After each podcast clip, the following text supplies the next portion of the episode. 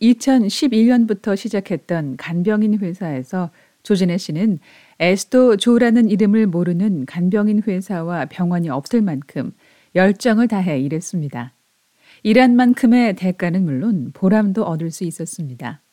간병인 회사를 직접 차리고 싶을 만큼 그랬습니다. 그러다 우연한 기회로 진해 씨의 어머니와 여동생이 미남동부 조지아주와 엘라베마를 가게 됩니다. 제가 이제 그 단체로 운영을 하면서 미국 교회들에서 어, Thanksgiving 선물을 많이 주셨어요. 박스로 한 20개 거의 되게. 그래서 그거를 박스에 담아서 포장을 해서 어, 미국에 있는 탈북자들한테 한 박스씩 나눠주는 거를 계획을 하고 있었어요. 그래서 음. 시간이 제일 많았던 게 저희 동생하고 어머니였어서 Thanksgiving 휴식 날을 잡아서 어, 개인 차에다가 그 박스들을 다 촘촘히 싣고 버지니아에서부터 뭐 조지아 알라바마까지 켄터키 뭐 다 돌게 됐는데 음. 그때 알라바마에서 어떤 분을 만났어요.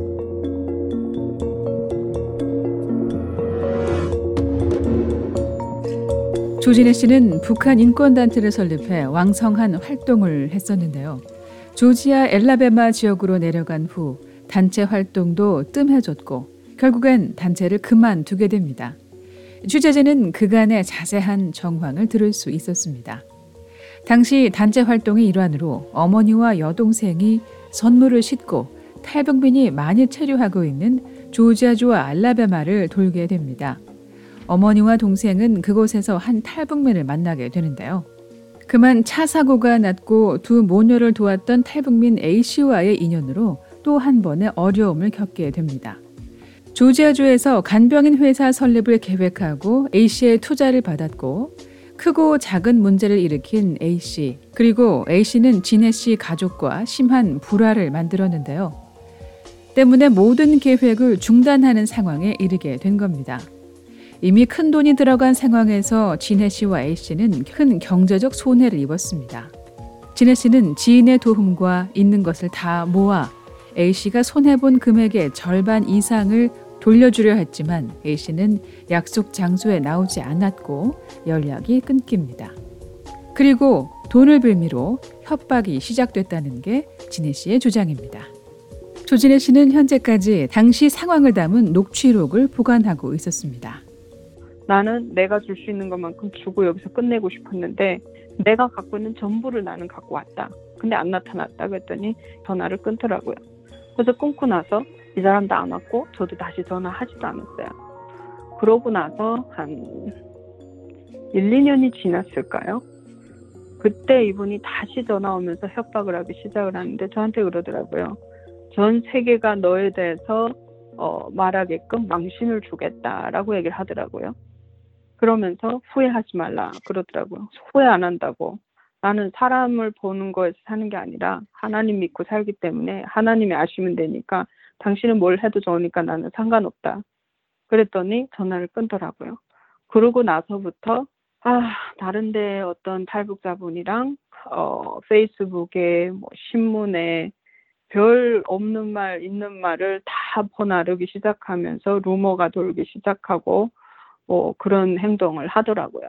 돈을 돌려받을 기회를 스스로 거절했던 A 씨가 일부 탈북민 사회에 진해 씨에 대한 악의적 이야기를 퍼뜨리면서 북한 인권 활동에 대한 회의감마저 들었다는 겁니다.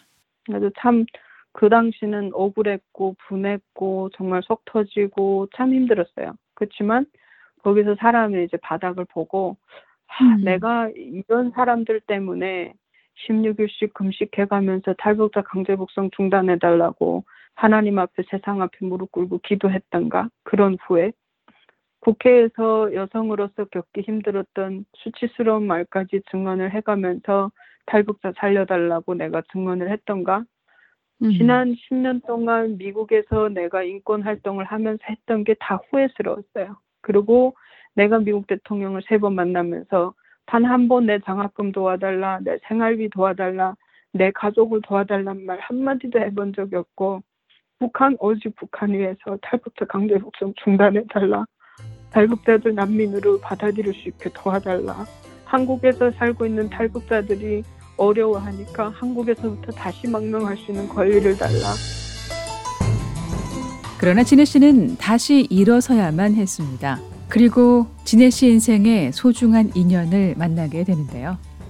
조지아에서는 너무 힘들어서 우울증 약을 먹으면서 1년 넘게 버텼고 음, 감사하게도 어, 지금 남편을 만났어요. 제가 공개를 잘 안 하는데요. 음, 남편을 만나서 어, 외국인이다 보니까 제 페이스북으로 이런 일어나고 있는 상황을 다 보고 다 듣고 다 잘 알면서도 위로해주고 내 편이 돼주고 세상에서 북한 사람이어서 차별당하는 거 말고 그냥 너라는 사람이어서 잘 살 수 있고 너라는 사람이어서 이 상황을 잘 이겼으면 좋겠다. 평생 네편 음. 해줄 테니까 나 하나로 만족하고 위로받고 힘내달라. 철을 많이 하더라고요. 그래서 아파서 쓰러졌다가 다시 일어나고 일어나고 하면서 4, 5년이 걸렸어요.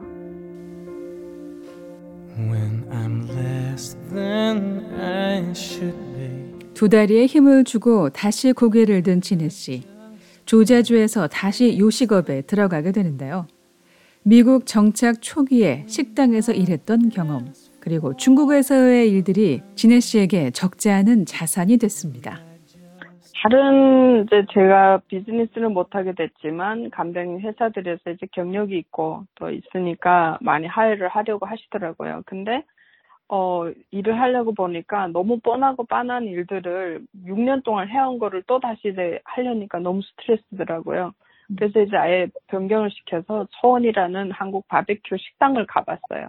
여기서 한 한 달 정도를 일을 해봤더니 서버로 이제 일을 했더니 옛날 경험이 이제 새롭게 기억이 나더라고요. 그래서 그 경험은 중국에 있을 때 식당에서 이제 어 거의 매니저급의 위치에서 이제 일을 했었어요. 이게 1, 2, 3층 되는 큰 이제 조선족이 운영하는 바베큐 식당이었는데 직원이 한 40명 정도 됐어요. 그래서 거기서 물건 사는 거부터 시작해서 주방장들한테 일 나눠주는 거, server들 이제 스케줄 짜는 거, 뭐 앞에 손님이 왔을 때 complain이 나면은 어떻게 해결을 하는지, 어떻게 deal을 하는지, 이제 술 판매는 어떤 규정 안에서 해야 되는지 뭐 이런 거를 이미 다 했었던 건데 미국에 와서 보니까 영어라는 것뿐이지 다 똑같더라고요 비즈니스 방식은. 그래서 한 달 식당 일을 마치고 어, 매니저를 구한다는 식당에 가서 이제 인터뷰를 보고 진혜 씨는 매니저를 구하는 한국 식당의 사장과 대화를 나눴고 바로 채용됐는데요. 중국과 미국에서의 경험이 전부였지만 간병인 회사에서 6년간의 경험, 인권단체에서 수많은 사람들을 대하는 동안 진혜 씨는 성장해 있었습니다. 매니저라는 일 자체가 힘들진 않으셨어요? 어떠셨나요? 힘든 점도 많았죠. 왜냐하면 그 식당 자체가 되게 컸기 때문에 석이 이제 뭐, 뭐 40석도 넘어되는 데라서 굉장히 이제 로테이션이 이제 길어요. 걸어 다니는 그게. 그리고 매니저다 보니까 테이블마다 거의 다 가서 한 번씩은 봐야 되고 부족한 게 있는지 눈으로 보고 이제 더 서브를 해드려야 되고 주방에 음식이 잘 나오는지 안 나오는지 계속해서 체크해야 되고 빨리 나올 수 있게끔 도와줘야 되고 또 막 무침이 안 나오면 또 막 고추 썰고 뭐 양파 썰어가지고 무침을 막 하고 나면 이제 마늘을 손에 건드린 상태에서 또 테이블에 가서 손님 테이블 고기 굽는 게 막 딸리고 타면 또 뒤집어져야 되고 하다 보니까 끝나고 나올 때는 이제 손을 진짜 열심히 씻어야 되고 어떨 때는 이제 그 퐁퐁 그 거품 같은 걸 옷에다 막 바르고 나와요. 왜냐면 마늘 냄새를 좀 없게 하려고. 음. 그러고 나와서 이제 테이블에서 고기도 뒤집고 그러다가 이제 테이블에 뭐 누군가 생일이다 그러면 저희가 이제 그 생일 선물 케이크를 제가 준비를 했었고 어 저제에는 그런 게 없었는데 제가 이제 만든 그게 어떻게 흥이 돼가지고 지금 많은 식당에서 그걸 사용을 하고 계시는데 이제 그 음향 시스템을 잘 해놓고 생일 축하합니다 노래를 있는 대로 높게 틀어주고 케이크를 안에서부터 불 닫아가지고 나오면서 이제 전체가 다 축하해 줄 수 있게끔. 근데 음. 그렇게 해서 생일을 세는 모든 사람은 우리 식당에 오는 그런 이제 전통을 만들어 놔서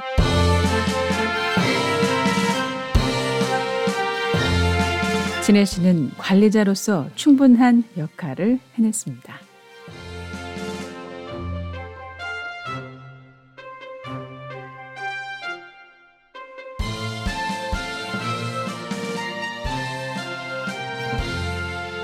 BOA 뉴스 장량입니다.